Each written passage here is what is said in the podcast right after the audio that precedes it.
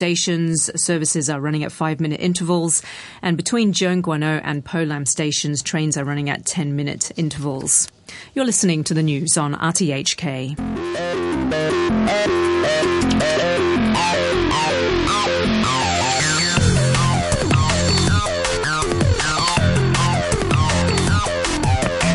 Good morning. Welcome to Money for Nothing. I'm Brian Curtis. The HKMA says it's keeping a close eye on Standard Chartered on money laundering and terrorist financing controls. Standard Chartered agrees to pay almost 2.4 billion Hong Kong dollars to U.S. regulators for suspicious transactions. Apple stock hits an all-time high, about $100 uh, per share, and Uber taps former Obama strategist David Plouffe. Uber is running a political campaign and the candidate is Uber. And we are lucky enough, I'm lucky enough to have just partnered with the best campaign manager in the world. That's Uber CEO Travis Kalanick. We'll hear from Mr. Plouffe and a bit more from Mr. Kalanick in a few moments. Stocks higher overnight globally. Investors seem to like the latest U.S. housing data. Housing starts up big today to almost 1.1 million annual rate. It's all good this morning with housing starts up 15.7 percent in July from a very soggy, wet June. The always effervescent Chris Rupkey at Mitsubishi UFJ. More from him in just a moment. Also in the news, earnings are rolling in thick and fast. The Bank of China's profit weakens as bad loan provisions rise. And Galaxy beats estimates and says it will hire 8,000 more people. We're always doing stories about earnings up and job cuts. Well, Galaxy is hiring. Our Chris Oliver will be along to look at gaming shares uh, in Macau with us at 845.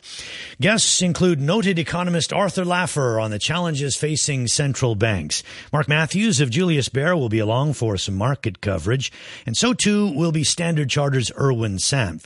We'll ask Mr. Sanft if China will ease off the credit binge or stoke it further to try to continue to drum up growth.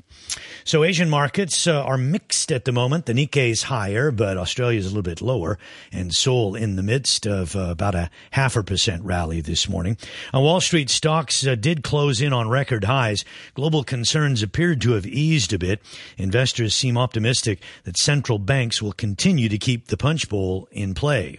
Because of the financial crisis and the very slow recovery from it and the excess of leverage in the global um, economy that once central banks begin to normalize interest rates, they're going to be raising rates at a slow pace and will ultimately get to a policy rate that's well below what we saw in prior uh, rate hike cycles.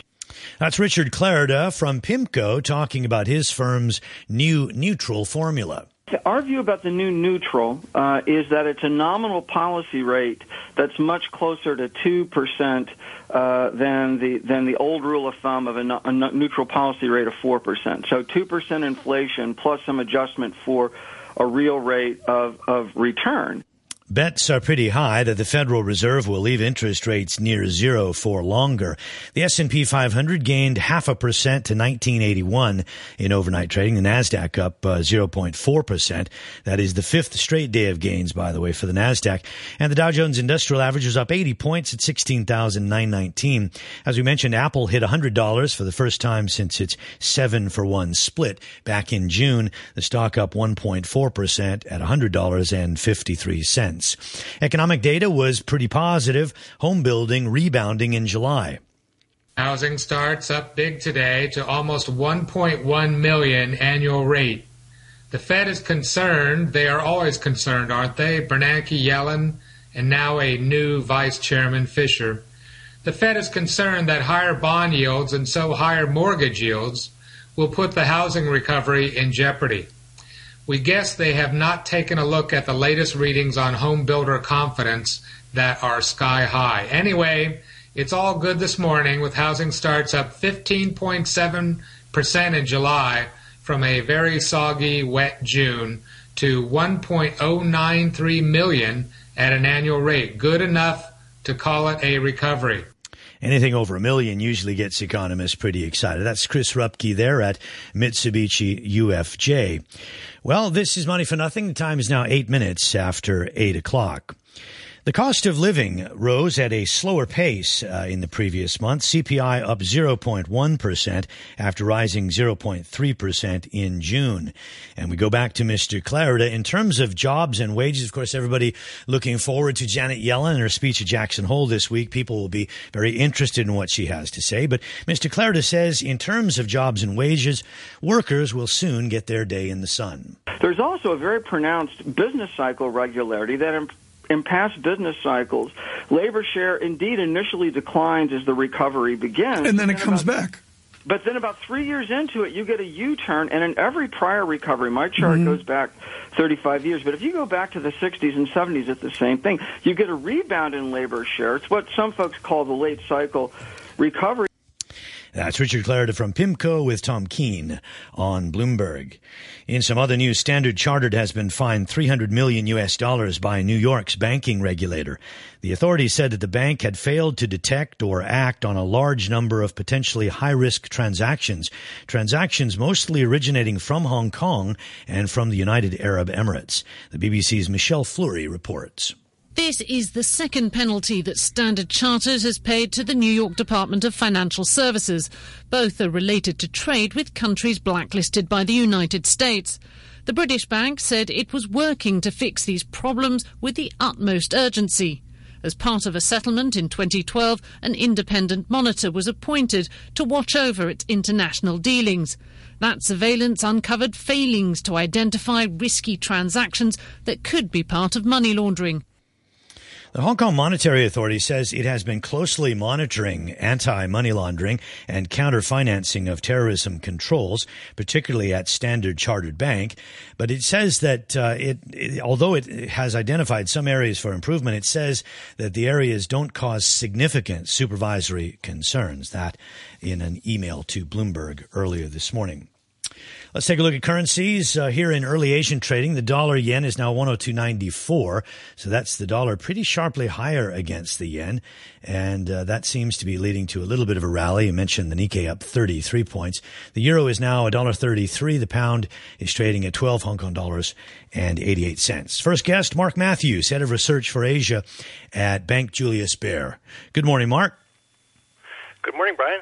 Yeah, it's always good to have you on the program. We like our strategists here. Uh, what are you strategizing over this morning? Well, uh, what am I strategizing over? I, I guess uh, I, you know what I'm strategizing over is the idea that markets are focusing less on geopolitical events than they were in July, uh, and now we seem to be coming back to a focus on the economy, focus on earnings, and I think that um, as the European uh, economies um, you know, flatline, and they will flatline for the foreseeable future because the uh, the trillion euro lending package from the ECB won't be able to kick in until October. Um, I think there's a shift of interest into the emerging markets because um, a lot of people had put money into Europe expecting it to really shine around now. It's just not doing that. And China is starting to shine.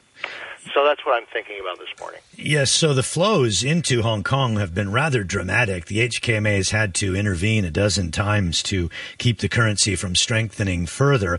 A lot of that money seems to be finding its way, I guess, into Hong Kong and China shares. Uh, so you support that move, and you would be buying um, you would be buying China stocks and also Hong Kong shares. Yeah, absolutely. The Hang Seng, uh, you know, the Hang Seng is one of the few indices here in Asia that you can go right back into the early 70s. So I'm looking at a chart of the Hang Seng right now. It goes back to 1974. And uh, we're on about 10 and a half times today. And the average is about 14 and a half times. So it's uh, at least one standard deviation below its uh, long-term average. Uh, technically, the index looks good. If you like looking at charts, there's something the technical analysts call a triangle or a pennant formation, which has occurred in the Hang Seng Index. And if you can imagine what a triangle looks like or a pennant flag, you know, you've got the two lines getting closer and closer to the tip. And so the index was very volatile. Uh, but you know, kind of narrowing in toward the tip as the lines get closer, and it's broken out of the uh, upper line. You know, so basically, I I like uh, I like China a lot. Yeah. Yeah, I like that formation. Uh, uh, the one thing is, though, that you remember the last time that we spiked here in Hong Kong was on belief that this through train was going to be um, nirvana for investors, uh, both there and here. And so we've got this also driving a lot of funds now. The uh, upcoming Hong Kong Shanghai Connect in October, lots of funds have flowed in here. Do we risk the danger of disappointment, though, because those quotas are fairly small and maybe it doesn't have such a big impact? No, I mean, I, frankly, I would say the through train for me is is exaggerated. I, I don't think it's such a big deal. Uh, that doesn't matter. The Hang Seng can go up anyway. The very big difference between now and what you're referring to back in 2007 is back in 2007, the Shanghai Composite had already gone up. You know, I don't know how much, like a lot. It was trading on over 30 times earnings. Yeah. Today it's on uh, like six and a half times earnings. So, you know, if the Shanghai composite goes up, which I believe it will, that, that natural force uh, will propel uh, the Hang Seng Index higher. So a lot of people would be thinking, hmm, do I pick individual shares or I just go with the various ETFs and the trackers uh, to ride this um, this uplift in in the whole market? Uh, what would your strategy be? I mean, I, I, I think that I, I, I don't really like trading because I'm not good at it, and, and I know very few people who are. So I'm not making a trading-based recommendation on China. I'd be making a, a two-year recommendation on China, and I tell people two years from now, I think China could be twice as high as it is now. I think it could be 100% higher. Um, and that's based on the fact that it's very, very cheap, and the fact that um, there's probably going to be some good earnings growth in between now and then to support um, to support its rising. Um, you know, there are good individual uh, stocks in in the Hong Kong market. Um, I can think of plenty: Hong Kong Bank, AIA, but those are just good fundamental uh, stories that you'd want to earn uh, for the long term anyway. It's sort of uh, regardless of this China story. So one of the things we're going to talk with Erwin Sanft about in a few minutes uh, is debt in China. This is obviously a one area that's held back investors a lot and why China has underperformed uh, since it fell sharply in 07 and why we've underperformed too. Now, in the news this morning, we see Bank of China uh, more than doubled its money set aside for bad loans. So it had its earnings out. The earnings were not too bad, but people focusing on this, uh, you know, extra bad loan provisions. Uh, does the debt story worry you in China? Doesn't. As a matter of fact, I, I'm delighted we have the debt story because it's the reason why the market's so cheap. You know, there were all these uh, articles uh, flying around, uh, starting around, I guess, uh, the fourth quarter of last year, and it continued really up until around May or June about China approaching its Minsky moment. They they love to use this word Minsky moment. They're mm. quoting this famous economist I who, Minsky, and it's basically when when the game is up and the credit stops flowing and and and there's you know collapse and panic and and uh, everybody who said there was going to be a Minsky moment thought it would happen around now because the uh, maturation of trust products really uh, we're at the heart of it now uh, that this is when it's all happening. And, and yet, clearly, you know, we haven't had the uh, the bankruptcies and delinquencies that um, we should be having. So, so there's something amiss. Uh, you know, it's obvious if you go to YouTube or, or you go just yourself to China, the anecdotal evidence is there uh, to show misallocation of capital. But uh, it's such a big place, um, you know, that that I think that you know, where you can point to Eiffel Towers and empty apartment buildings.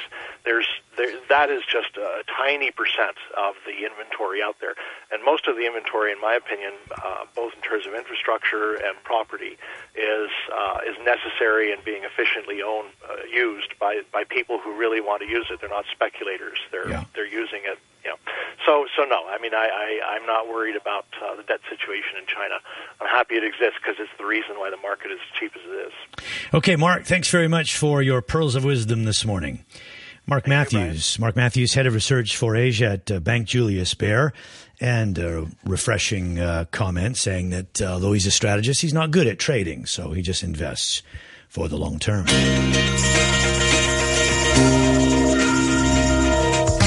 Mentioned we have Arthur Laffer, the eminent economist, coming up in a few minutes, and Erwin Sanft, head of China Hong Kong equity strategy at Standard Chartered Bank.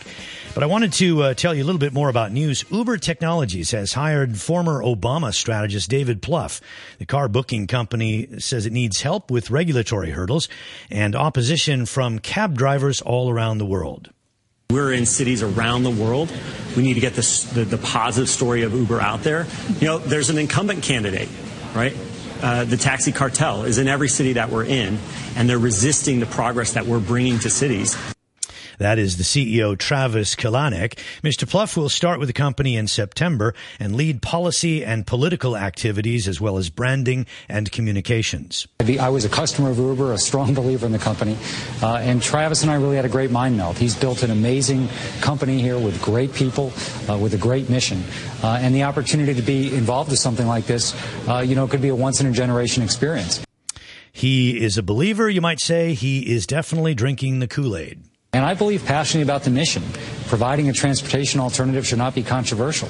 Uh, you know, saving lives, cutting down on drunk and distracted driving, creating jobs, uh, you know, helping parents and workers and businesses, uh, you know, move around the city uh, and live their lives in a more productive way. And I think ultimately this kind of progress, this kind of change, uh, it's hard to stand in the way of. You know, people are going to put up a fight, and we're going to be prepared uh, to make sure that we're fighting for that transportation alternative that Uber represents.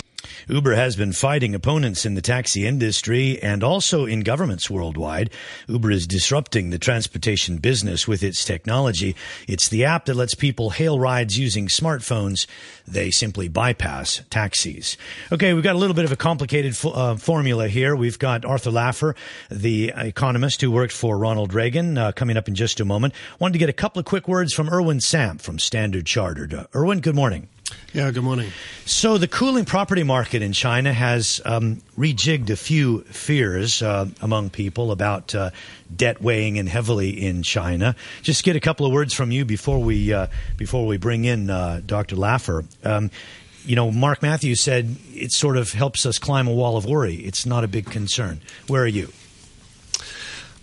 Well, this year, the, since April, the government has made a lot of effort to stabilise the economy uh, put a floor under the property market. It seems like those efforts are still, you know, encountering some problems. So I'd say in the coming three months, we're still looking for more uh, credit easing efforts. And I think the latest news on that front is uh, proposed changes to the commercial banking law, which will effectively just allow uh, the banks to lend out more money into the economy.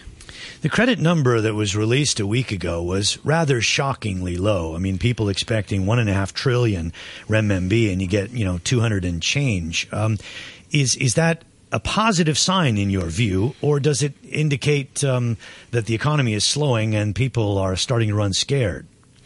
Well, it showed that uh, credit demand remains very weak, but the PBOC uh, went to great lengths following the release to basically highlight that the policy policy easing measures are going to continue.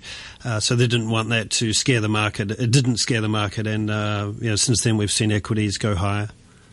Okay, if uh, you don't mind, Erwin, uh, since we have Arthur Laffer with us, we'd like to bring him in. Uh, if you can hang on, we'll talk to uh, Dr. Laffer for a few minutes, and uh, then we'll talk to you again around about the bottom of the hour when we get to uh, to news. And so we say good morning to Arthur Laffer from Laffer Associates. Good morning. Good morning, Brian. How are you? great. Yeah, it's really fun to have you on the program. It's lovely to we, be here. We love to get the big names. you were a presidential advisor to none other than Ronald Reagan best known for helping trigger a worldwide tax cutting movement back in the 90s and also advising Prime Minister Margaret Thatcher. Um, I'm, I'm curious about your outlook at the moment. Uh, because we've got Jackson Hole and the central bankers uh, meeting this week and a speech from Janet Yellen. Uh, how does the backdrop feel to you at the moment? Well, I think the backdrop looks great for me. I mean, I don't think it's up to Yellen, to be honest with you. Okay. I think the politics in the United States is changing in November. I think the Republicans will take the Senate. Uh, they'll keep the House, and I think you'll see a major political move towards tax cuts, broadening the tax, becoming more like Hong Kong. How about just putting it that way? You know, I was thinking you coming to Hong Kong. You it's know, wonderful. This, this must it? be just a fish in water. I, mean, I, I, came to God's land. It's just absolutely spectacular. Two taxes. Can you believe it? And you know, 15 thing- and 17 percent, and that's it. The New York Times has a story on the front page this morning uh, talking about um, how the effective tax rate in the United States is not nearly as high as as um, people would think, and that nominal rates are way up there at thirty five percent. But but uh, companies are not paying that um, you know that much. They're actually finding ways to get around it. Well, the same thing in the opposite direction is kind of true here. There are other taxes that companies pay that are actually make it seem a little higher than what the nominal rate is. So, is there really that much of a need for an adjustment? Oh, yes, there is. You know, what they're talking about is the taxes collected by government rather than the taxes paid by the companies. Uh, I did a paper about two years ago in the Wall Street Journal that was summarized. And, you know, for every dollar of taxes a person pays in the U.S., income taxes, corporate and personal, they pay an additional 32 cents out of pocket for just the filing, auditing, all of those things, tax return lawyers, accountants, all that stuff. So the amount that companies pay is a lot more than the government collects. And of course, if you lower that tax rate and you broaden the tax base, it becomes much more equal. The, um, the amount the company pays is pretty much what the government collects because there's no need to hire lawyers, accountants, deferred income specialists, all the other sort of favor grabbers that you find in the U.S. that you don't find in Hong Kong. One of the things you hear from people, from individuals, is that it's damn difficult to save money. That people feel as though, um, even if they make, say, $200,000 a year, it's very hard to save money. And they often cite that you not only have federal income taxes, but you've got state income taxes, you've got state sales taxes, and a variety of other ways that the government uh, gets its hand into your pocket. Of course, the Obama administration, you know, completely rejects that argument. I know. I moved from California to Nashville, Tennessee, specifically because there's no income tax in Tennessee. There are nine states with no earned income tax. I bought my house in Nashville with my first year's tax savings on state and local income taxes alone. I mean, I had to put up pictures of beaches and play Beach Boy music and salt spray in the air to get the California flavor there. But uh, honestly, it's it's it's a lot of differences among states. I I just came out with my book, The Wealth of States, which really compares, looks at all these states over the last 70 years, 50 states. It's just incredible how movement occurs towards low tax rate states from high tax rate states. The exodus from California is huge, and the ingress into Nashville, into Tennessee, is phenomenal. Texas, Florida, the other zero income tax states. Okay, so we could talk more about taxes. Um, obviously, with the biggest military in the world and the uh, most expensive military, I mean, there is a need for government revenue. Uh, you never hear people mention that when they say, um, you know, when companies say that, Yes. you know, they're looking at tax inversions or, you know, individuals saying, I would like to avoid tax. Uh, you do have to pay the man. But let me just say this, Brian, if I may. The U.S. has the single highest corporate income tax rate in the world. Number one. And we have the fourth lowest revenues as a share of our GDP in the world. You know, sometimes when you have very, very high tax rates, you don't collect the money. My guess is if we cut the corporate income tax rate in half in the United States, the amount of revenue we would collect would go way, way up, not down. So I agree with you. We need the money, but we're not getting it by overtaxing people. And it, it's so true in so many areas. Yeah, you're well known for the Laffer curve, which, as I understand it, uh, you acknowledge that you didn't actually create it, but No, uh, I didn't. the idea being that if you have zero percent tax and hundred percent tax, you're going to get zero, and so it. somewhere in between there is an optimum. Um, what do you think that optimum is? Well, I think in the U.S., somewhere maybe around uh, 20, 30% would be a great tax rate. Now, we dropped it under Reagan to 28%. The max tax on income was 28%. We cut it from 14 brackets to two brackets. If we did that type of tax there, bringing the corporate tax rate way down as well, I, I think we'd be very close to the optimal tax. So you're kind of associated with that trickle down uh, concept. Um, are we seeing trickle down from? QE? Uh, I don't think so. I, I think they're making a huge mistake. When you lower interest rates, everyone argues that will really increase the demand for mortgages. And I understand that, but it also reduces the supply of mortgages. When who on their right mind would lend money for 30 years at three and a half, four percent? I mean, it's crazy. No one will do that. So we are really have a huge shortage of mortgage capital available for home buyers. But for guys like you, I always want to ask this question. It's perfect because you're here. Um, you, would you actually raise interest rates? Yes, in this. of course. So you'd not only do away with QE, but you would raise interest rates I'd in an economy that is stumbling along. Oh, it's no. muddling through. Yes. If that. Yes. Why? you, you, because you want to set the correct rate that matches supply and demand. When you But force correct rate, isn't correct. I mean, it doesn't exist, you know, on its own. It's it's for a time, Well- and right now the time is that there's no business activity. The money is in the mattresses. Yeah, the money's in Janet Yellen's pocket. She's buying all of these things and forcing rates way below where they should be, and thereby stifling all the mortgages that could come available for people who want to buy homes, but they're just not available. Those people who can borrow are not the ones who need the money. So you're sort of forever young guy. I mean, do you get hit by a lot of savers, um, particularly people, you know, in the retirement phase, um, who lament the fact they get nothing in the bank? Well, of course. I mean, that's terrible. I mean, you look at what the returns are in their savings, it's very low. You wonder why people don't save. I mean, who wants to save at these types of rates? I mean, Okay. they're negative real rates. I mean, they really are. And plus, they do have a tax attached to them. Okay, so let's put your economist hat on and explain a couple of things so, so we get a little bit away from the politics. Uh, you know, with the economy doing what it's doing right now, um, you have stocks surging, you have a something of a rebound in the housing market, and yet you have treasury yields plummeting. You see the yield on the 10 year Yeah, down around 2.4. It popped up a little bit in this latest session, but it had been almost on a one way uh, uh, street down since the 1st of January. Why? Well, I think stocks are not, stocks don't reflect what has been. Fox, stocks reflect what will be. They, they are really the market's perception of the future, not the past. And so, therefore, I think the stock market in the U.S. is really reflecting the political changes that are going to start occurring at the end of November of this year and going on into the future. Sorry, I had to get back to politics a little bit. But, you know, politics drives it all. You don't have any politics here in Hong Kong, but we have a lot in the oh, U.S., We- and it's. Trust me, we have Oh, you do? here. Okay, well- you're arriving at, at a very key time in our political. Well, uh, you know, in the U.S., it's all politics every day, all day long. And, you know, people are expecting a big change. And to me, all of this reminds Brian of, to really of 1978. You know, I've been to this barbecue before. And I remember with Jimmy Carter when Reagan was coming on the scene and the optimism started to pour through the U.S. And I think we're in a period of long term economic growth for the U.S., but it has to go through the political cycle. You're an interesting fellow in that you know we know from your politics that uh, you obviously favor the Republicans and you're on that side, but you've stated publicly that you voted for Bill Clinton twice. And Kennedy. I'm not a, I'm not a Republican. I'm not a Democrat. I'm not a lefty. I'm not a righty. You're a libertarian. No, I'm not a libertarian either. I believe in economics.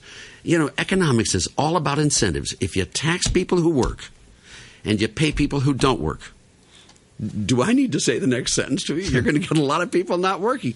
If you tax rich people and give the money to poor people, you're going to get lots and lots of poor people and no rich people. Okay, I have to ask you about tobacco briefly. I give you Sure. 30 seconds. Why are you here? Well, I'm here with PMI, and uh, I just finished my book on tobacco taxation theory and practice.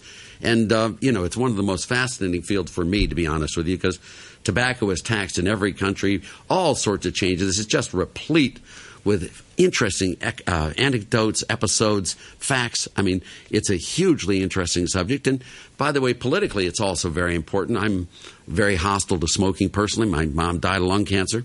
I used to smoke, I don't anymore. And you know what you really want to make sure happens is that the government does tax policy on tobacco correctly so they achieve the objectives we really want to achieve getting people off smoking and keeping the revenues flowing into the treasury. Okay, Dr. Laffer, thank you very much for joining us here on Money for Nothing. Brian, my pleasure. It's really fun. Have a great time, yes. I've got a face, by the way, for radio, just so you know. Me too. okay, the time is 8.30. The news shortly. Uh, we'll just briefly tell you about the weather because it's uh, inclement, uh, mainly cloudy with showers, a few squally thunderstorms expected. Maximum temperature today 30, so not quite as hot as it could be. Humidity up to 95%. The news is next.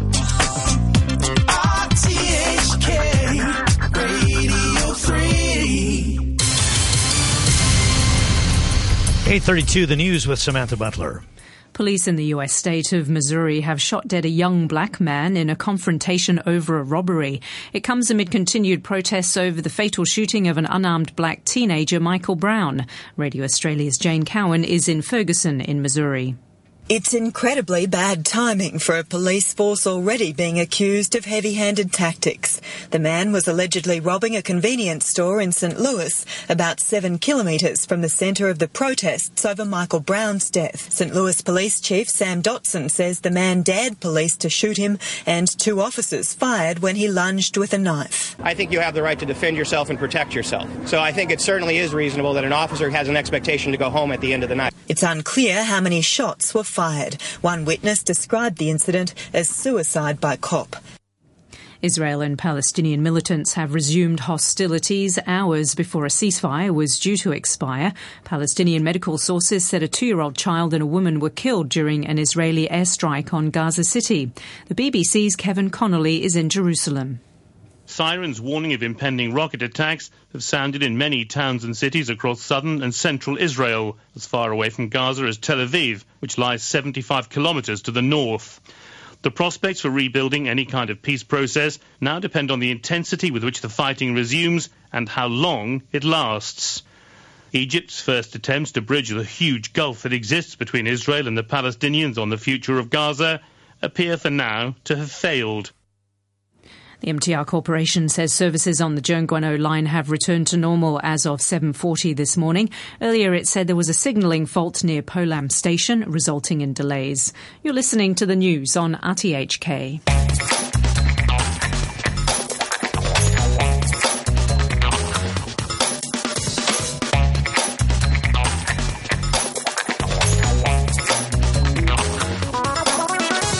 Good morning. It's 8:33. Welcome to Money for Nothing. I'm Brian Curtis in the second half hour of the program. Some of the stories that we've been looking at this morning, the HKMA says it's keeping a close eye on Standard Chartered on money laundering and terrorist financing controls, although it says it doesn't see any severe problems. Stanchart did agree to pay about 2.4 billion Hong Kong dollars to US regulators for what were called suspicious transactions. Markets were buoyant overnight. Apple stock hit an all-time high of $100 and Uber has hired former Obama strategist David Plouffe. Here at home, Asia's richest man Li Ka-shing says that Hong Kong must move forward on democratic reform and not come to a standstill. Cecil Wong has the story. The tycoon weighed in on the divisive issue, telling reporters that Hong Kong should take a step forward despite the wide difference in opinions on electoral reform. Mr. Lee also released a statement later saying that progress towards democracy is the foundation to fortify the rule of law in Hong Kong, and added that every effort for democracy will not be a vain struggle as progress will arc towards broadening participation. He indicated that progress should be made even if the ultimate reform package doesn't please everyone. The statement said, should we fail to pin down the perfect synthesis between ideals and practicalities, we must still move forward together as a bundle of opposing forces. But he didn't have an answer for reporters when asked whether Hong Kong people deserve a genuine choice in future chief executive elections. The Cheung Kong Holdings chairman did not comment on the planned Occupy Central movement, in which pro-democracy activists are planning to mobilize thousands of people to take over the streets of Central to push for genuinely democratic elections, but he has previously spoken out against the campaign.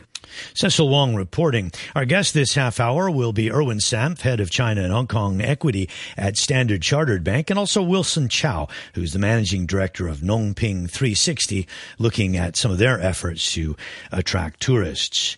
The chief secretary is doing her bit to foster a spirit of compromise on political reform, so say supporters.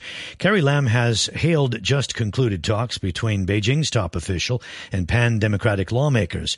They've been talking about the 2017 election, and she calls it a good start. She says the meetings have set the stage for more friendly exchanges in the future, and those could start as early as tomorrow when at least 49 lawmakers, 15 of them pan Democrats, attend a reform seminar in Shenzhen with senior mainland officials. The Labour Party's Fernando Cheung was among the last group of pan Democratic lawmakers that met with the liaison office chief Zhang Xiaoming. Our Hugh Chiverton asked him about the main sticking points in the talks Well, there are three main concepts that we are really miles apart. Uh, first is the uh, love country, love Hong Kong, or patriotism, um, uh, as to whether uh, how people or p- potential candidates can be defined as uh, patriotic. Patriotic. And the other uh, is the um, balanced participation.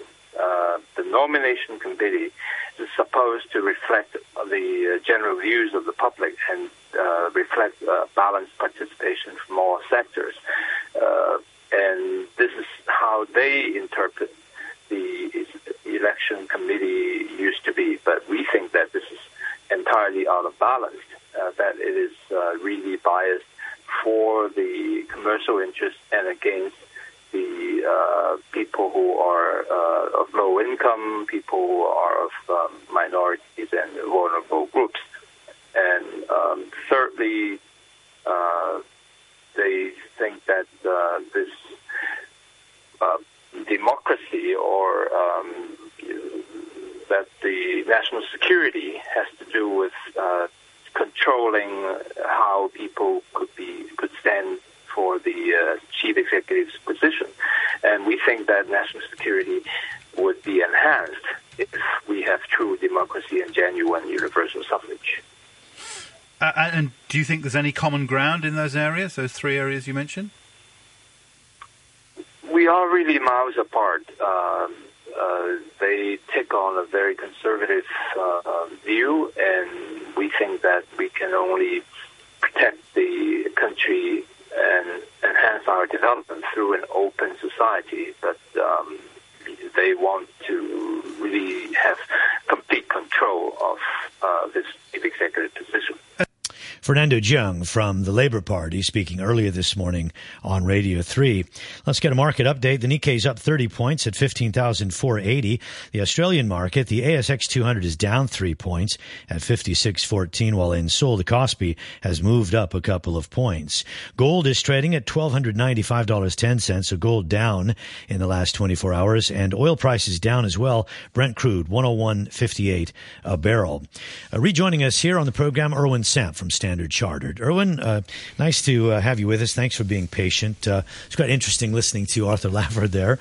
Um, I hope you enjoyed that. Uh, and uh, so let's talk a little bit about uh, conditions here because that was more focused on the United States. Um, oil prices being down as much as they are, is that likely to be helpful for for people living in Asia? Yeah, I think the oil price did surprise uh, people with its strength in the first half, but there seems to be plenty of supply of oil around despite all the uh, uh, goings on in the Middle East and uh, Ukraine. So it's almost like, if you think about it, uh, it's almost like interest rates going down. It, it, does take some cost out of our daily lives. Uh, so that's one good thing. Um, what about interest rates? Um, people are fearing that they're going to move higher. What do you think about that? Well, well, I think as we were discussing before, they keep moving lower, and that's helping propel the local stock index to new highs. And yesterday we hit the highest level in five years. Uh, now, our, our, view is that uh, US rates will be rising in the first half next year. So we recently uh, downgraded our view on uh, Hong Kong property and the Hong Kong banking sector after being overweight in the first half of the year. So, so do you, you think that falling 10 year bond yields and falling yields generally is helping power the Hong Kong stock market? And the Hong Kong property market. We've seen uh, data uh, suggesting prices are now above the highs of last year. So there's been quite a uh, sharp rebound in the property market as well. What I'm curious about is how could the Fed start raising interest rates if you continue to see downward pressure on bond yields? Well, I think the bond yields reflect, um, you know, noises coming out of the Fed around uh, what their policy is going to be, and you know, there's this view that even with the end of QE, uh, there's still going to be very loose monetary policy. So I guess, you know, yields will start rising when there's a view that maybe the, the Fed isn't going to take such a uh, easy stance uh, next year. Yeah. Well, we've had a lot of earnings to chew over here as well, and that also moves markets uh, quite a bit. Uh, some earnings that we mentioned already, Bank of China with uh, you know raising bad loan provisions, uh, but the earnings overall, I guess, have been pretty good. Is that how you've interpreted it? Yeah, I think the earnings season, given we had a very tough first uh, four or five months to the year in terms of stock market performance and a lot of worry about what earnings would look like, I think earnings season does remind us that uh, for China equities, earnings are very stable. There's a lot of uh, regulated state owned businesses, so we don't tend to have big uh, swings in market earnings. Uh, but that probably brings us on to uh, SOE reform, which is being viewed as a very positive catalyst uh, in the stock market at the moment. And you know, we've been banging the drum on donkey sectors or you know old economy sectors this year, but we're starting to temper that enthusiasm a bit because uh, SOE reform, you know, if you think about it in the medium term, is uh, bad for SOEs. So having SOE share prices uh, r- running up 30% on news that they're shuffling assets, you know, there's a bit of uh, maybe over exuberance uh, creeping into the market now. So you mentioned the earnings uh, with the mainland companies. what about Hong Kong earnings? Yeah, Hong Kong's been okay. Uh, there hasn't been as much boost from revaluation gains and other things that we saw last year. Uh, generally, you know, the traditional Hong Kong universe of companies have delivered uh, very stable earnings, and their businesses outside. A lot of these companies run businesses uh, outside of Asia, which uh, seem to be doing quite well. Yeah, um, for companies here that are truly global, um, does the somewhat weak global economy um, really weigh them down? And do you see any turn in the global outlook? There was, you know, a week into last year and a, a weak first quarter uh, for global growth, but things have improved a lot in the second quarter. Uh, so generally, uh, companies with uh, businesses overseas ha- have reported earnings which uh, you know, may have market may have been expecting some disappointments, but the earnings have turned out to be okay the fact that we actually saw uh, a slight contraction in our own growth uh, quarter on quarter, uh, in other words, sequentially uh, here, uh, does that you think that changes then as we go through the um, the second half of the year, do we do we still have this weakness with us in Hong Kong? Well, I think there's a uh, because you know a lot of people saw those headlines on Saturday morning in the paper and would be thinking it anyway. How can stock and property markets be so buoyant if the economy is, you know, moving down. Mm. So China's economy, we're expecting uh, improvement there in the fourth quarter this year. So that's going to help uh, lift uh, the local economy here. And then this these fund flows, although it doesn't have an immediate impact, but this scale of fund inflow into the financial service in- industry and other sectors here should also be lifting the local economy by fourth quarter. Yeah, that's very interesting. Uh, one of my guests uh, said that uh, last week, and then yesterday another guest said, "Hogwash, it won't happen. the quota is too small."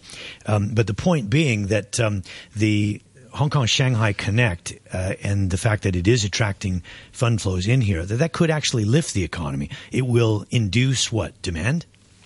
Well, I was talking more about the uh, reallocation of money to Hong Kong and China equities uh, as a decision made by global asset allocators. I think the through and, and train. That's, that's bigger yeah, than just the through Yeah, train. yeah. The Connect programs although it may be small in quota size, but it gives some direction towards further capital account opening. And I think the market's taking a very rosy view that once this program's up and running, they will expand the quota size. If that happens, yeah, we can be bullish. Uh, obviously, the current quota is quite limited. The Hang Seng Index broke through 25,000. It is now, um, you know, at a multi-year high. Some that would make some people nervous. Others would say it's breaking out to the upside. Uh, you are in the latter camp. Yeah, for for now, I, I think it's been a, a long time b- between drinks. Uh, people who've had money invested in equities in Europe, uh, Japan, US, uh, India, ASEAN have been enjoying this uh, these types of gains for s- several years now, and here in Hong Kong, we, uh, along with perhaps in Asia, the Korean market as well, were left behind. So it's a strange feeling uh, having the market in you know such bullish territory, but yeah, uh, the drivers are there. Yeah, yeah, you feel almost guilty. Um, uh, what about? Um, do you worry that some people would uh, take a lot of money on margin then to try to um, take advantage of this? Yeah, now we are going to see, uh, I think, in the coming months, rotation into small caps. Uh, that, that would seem to be uh, the next phase, and though small cap volatility being higher, Uh, and also the Connect program, mainland monies are going to tend to focus on small caps as well. So, you know, whether it's, you know, margin financing, people trading derivatives, uh, rotating into small caps, I think, yeah, the, the risk taking behavior will definitely pick up in the coming months. Okay, what's your best choices at the moment? Well, we did uh, upgrade the small mid caps uh, two weeks ago to uh, overweight. So the large caps are moving at the moment, but we do recommend uh, people look into smaller companies uh, within each sector. Uh, companies which w- we like would include SITC, which is a privately owned shipping company growing very quickly in China. Minth, which is a auto parts company, um, Optical, which does uh, handset components. Th- these are all um, companies with very good businesses trading at pretty low valuations. And I think one of the guests earlier alluded to uh, things that can double, and certainly if you get into the small caps at this point, we, we do believe uh, a lot of them can double in share price. Okay, Erwin, uh, good segue into my next little tidbit, uh, which you can stay and listen to, but I'll thank you right now for joining us here as we move thank on. You. Erwin Sanft, head of China and Hong Kong equity at Standard Chartered Bank. And uh, this is Money for Nothing. The time is now about uh, 13 minutes before 8 o'clock.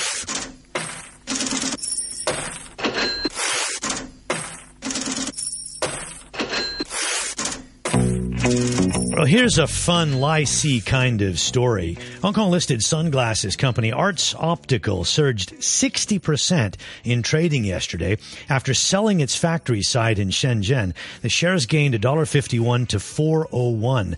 The company sold the site to a subsidiary of property developer Kaisa for the equivalent of two and a quarter billion Hong Kong dollars. The factories are in an area earmarked for urban renewal. Now, you might remember that Arts Optical was one of investor David Webb's Christmas picks. He picked it back in 2002 when the share price was uh, $1.87. According to the annual report in 2013 of Arts Optical, Mr. Webb, or a company he controls, owns about 30.77 million shares, or 8% of the company. So, Mr. Webb had a paper gain yesterday of more than $46 million yesterday alone.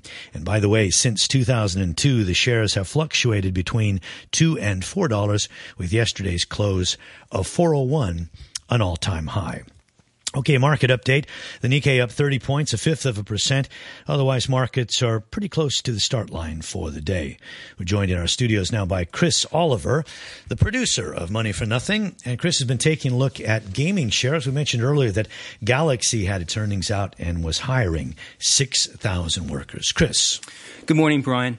Uh, there's been a lot of talk about Macau casinos recently because they are one sector that's expected to benefit when the stock through train comes into effect in uh, October. Uh, casino stocks sold off recently amid concerns of China's slowing economy. The driver of that drop was Macau's gross revenue from gambling figures, which showed a decline in July and June. The drop wasn't much, but it was enough to kindle fears that Macau's casino boom is coming to an end. The question is whether this is a soft patch or something worse. On the surface, China's anti corruption crackdown is one factor that gamblers are staying away from casinos. We also know that uh, eyeballs that were glued to the World Cup has uh, kept, kept uh, a lot of gamblers away and may have diverted some of the betting as well. But there's another idea which explains the drop uh, in Macau. And the, the fortune of Macau's casinos is closely linked to liquidity conditions in China. Until recently, those conditions have been fairly tight. Uh, we can see that through softening home prices. Uh, one other factor was that the China's currency began to weaken sharply at the beginning of the year. However, as you heard earlier with uh, Erwin Sanft, um, many analysts now think that a credit easing cycle is underway in China, so that should mean brighter days ahead for the casinos. However, you've got something of a credit tightening cycle with the end of um, of the uh, quantitative easing programs in the United States does that offset the possible gains from credit easing? Well, that's certainly been on the minds of analysts at uh, Reorient. Uh, they've pegged that the wind down of QE uh, effectively means a drop in global liquidity conditions. And certainly the Macau boom has coincided with uh, the rise of global liquidity. So it's going to be hit by that. We don't know how bad. I think there's most analysts believe that there's some impact. We've seen uh, reduction in growth figures for Macau uh, gambling revenue over the next year or two by most of the big brokerages. But it's clearly not an end of the end of story. Uh, they still believe that there'll be moderate gains. Uh, and I think you can see that in the Galaxy Entertainment Group yesterday, which announced second quarter revenue was up 15% on year to 3.5 billion. That was slightly better than analyst estimates. And, and I said 6,000, but they're actually adding 8,000 workers. Yeah, at the end of the year, they're going to start their uh, recruitment drive for 8,000 workers. That's to staff the second phase of its Galaxy Macau resort. That's on the Cotai Strip. Okay, Chris, thanks very much. Eight minutes now before nine o'clock. We continue with our news coverage, and in a few short minutes, we'll be bringing in Wilson Shao from Ngong Ping 360. Well, this time yesterday morning, we were reporting that a five day ceasefire in Gaza was being extended for an extra 24 hours. That was to allow further talks between Israeli and Palestinian negotiators. Now, though, Israeli airstrikes have resumed, and it's forcing thousands of Palestinians to once again flee their homes in Gaza for UN shelters. Israel says says its bombardment is in response to new rocket attacks coming from Hamas. But the Palestinian militant group rejects that version of events. This is what the Israeli government spokesman Mark Regev had to say. Today's rocket attack on the Israeli city of Beersheba is a grave and direct violation of the ceasefire that Hamas committed to. This is the 11th ceasefire that Hamas has either rejected or violated. And it's clear that a ceasefire has to be a two way street. It's not just that Israel hold its fire, Hamas must hold its fire too. Israeli spokesman Mark Regev. The Israeli prime minister has instructed his negotiating team to leave truce talks in Cairo. Hamas's representative in Egypt, Ezat al-Rishq, said that the chances of any agreement on a durable ceasefire were now weak. أن الأمور ما زالت صعبة جدا وليس هناك اتفاق حتى الآن ما بين الطرفين The situation is still difficult and there's no agreement up until this moment between the two parties. The Israeli delegation has received the answer from the Palestinian delegation and is flying it over to the Israeli cabinet. The chances are very weak and I'm saying that the situation is tough and practically there are no more negotiation sessions today. Again, one of our top stories here in Hong Kong, the tycoon Li Ka-shing says that Hong Kong needs to overcome a divide over election of its leader in 2017. This as activist groups have been taking to the streets and threatening to paralyze the city's financial district. Mr. Li told reporters that the city should move forward on reforms. In an English statement later, Mr. Li said that efforts toward democracy would lead toward widening participation and will not be in vain. Well, cable car operator Ngong Ping 360 has introduced two new attractions to its tourist village that it's hoping will prove to be a hit with visitors. To find out more, we're joined by Wilson Shao, who is the managing director of Ngong Ping 360. Mr. Shao, good morning. Good morning. So tell us about these um, new attractions uh, and why it will be successful in attracting more tourists. Well, in fact, well, it's it's the first time for the uh, movie industry and our tourism industry to cooperate and offer something uh, for the tourists visiting Hong Kong. Um, well, r- today, roughly 80 to 85 percent of our visitors are tourists from overseas. So, um, well, like us, when we visit overseas, we want to see something um, what they have. If we go to Europe, we expect something Europe. So when a tourist coming to Hong Kong, they expect something Hong Kong. So we think Hong Kong movie is uh, some kind of appeal that will help us to attract um, more tourists visiting the Lantau Island and, of course, our Ngong Ping village. So you've got this Stage 360 and Motion 360. Um, what do they actually do? Well, the, the Motion uh, 360 is, in fact, the, uh, a 5D uh, theater. Well, the technology is not new, but what we are trying to do is to, um, well, it's, it's not those uh, traditional, those 3, 3D type of movie you can see in cin- cinema. It is uh, the content is basically Lantau. We want people to, to see what we have on the Lantau Island. That's about the greeneries, the scenery. Uh, the stage 360, what we're now doing is um, having some stuntmen from the Hong Kong movie industry to perform on stage, showing the uh, traditional um, episode from different Hong Kong movies, putting it on stage. Basically, it's kung fu today. Yeah, because kung fu is is uh, more popular, you know, among the world when, when people talk about Hong Kong movie. Yeah, so for most of the tourists that are visiting you, I would uh, imagine that um, they are predominantly from the mainland. Uh, but do you have any percentages on locals versus mainlanders uh, who, um, you know, who use the Ngong Ping 360 and also uh, these new areas? Well, surprisingly, uh, we're looking at our, our guest mix, close to 50. I would say uh, the latest number is 46% are from Western countries and Southeast Asia. So only one third of our visitors are from the mainland of China. The remaining 15 to 20 percent is from local. That, that's our guest mix. So we, our visitors are not uh, dominant by the mainland tourists. I would imagine that you're, you know, just um, living in wait and uh, hoping for the opening of the bridge, the Zhuhai Macau bridge, and that that will bring a lot more people in. Yes, that will. We believe with that bridge that provide a western corridor uh, to the Hong Kong airport, uh, turning the Pearl River Delta into one uh, tourist destination. Because today you cannot uh, travel clockwise or anti-clockwise direction going around the entire PRD Pearl River Delta. Yeah. On the practical level, uh, we get such bad weather here, um, just terrible heavy rain and winds, and oftentimes the Ngong Ping 360 has to close. Will will the facilities that we've been talking about here at the outset will they still be open um, when we have extreme weather? Uh, the two facilities are actually indoor, um, well, cinema setup. Well, the number of visitors will be affected. I think that that's something we have to live with as an outdoor uh, tourist attraction. Uh, but yes, during heavy rain, it will still be open. And the um, other interesting aspect uh, regarding you personally is that you're leaving. Um, who's going to be responsible for the project, and uh, what what is their background uh, in management of something like Ngong Ping 360? Well, in fact, my successor is uh, Ms. Kwan, Ms. Stella Kwan. She is uh, the head of commerce and marketing of Ngong Ping 360. Uh, she has been well on the project for over a year, so she has very good experience. And she also joined 360 uh, about two and a half years ago, so she knows the company very well. Are you overall bullish on on tourism as a driver in the Hong Kong economy? Uh, how, how do you mean uh, driver the? Yeah, I mean, I, uh tourism is an industry for us. It's a pretty big one, uh, you know, and we've seen fewer numbers here of late because uh, fewer mainlanders are coming, and uh, reports are, indicate that they're also spending a bit less. Uh, but is tourism alive and well in Hong Kong? Uh, I think with the bridge, well, let, let's don't talk about that too long. There's two years uh, on the roll. The Hong Kong tourism, I think we uh, basically are talking about shopping and dining.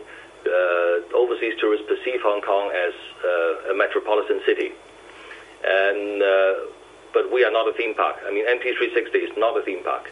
We are leveraging on the uh, greeneries, greeneries and the sceneries on the island, and um, we have done survey in the in the past years.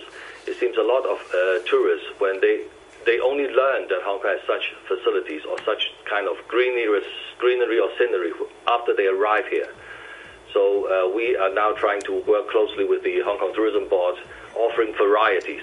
So Okay. variety is, is something that we are working on. All Telling right. the world that We got to go. Coming up to the news at nine, but thanks very much, um, Wilson Shao there, the managing director of Ngong Ping 360. Briefly in the weather, mainly cloudy with showers, squally thunderstorms expected. Uh, maximum temperature 30 degrees, humidity around about 95%. We'll see you tomorrow.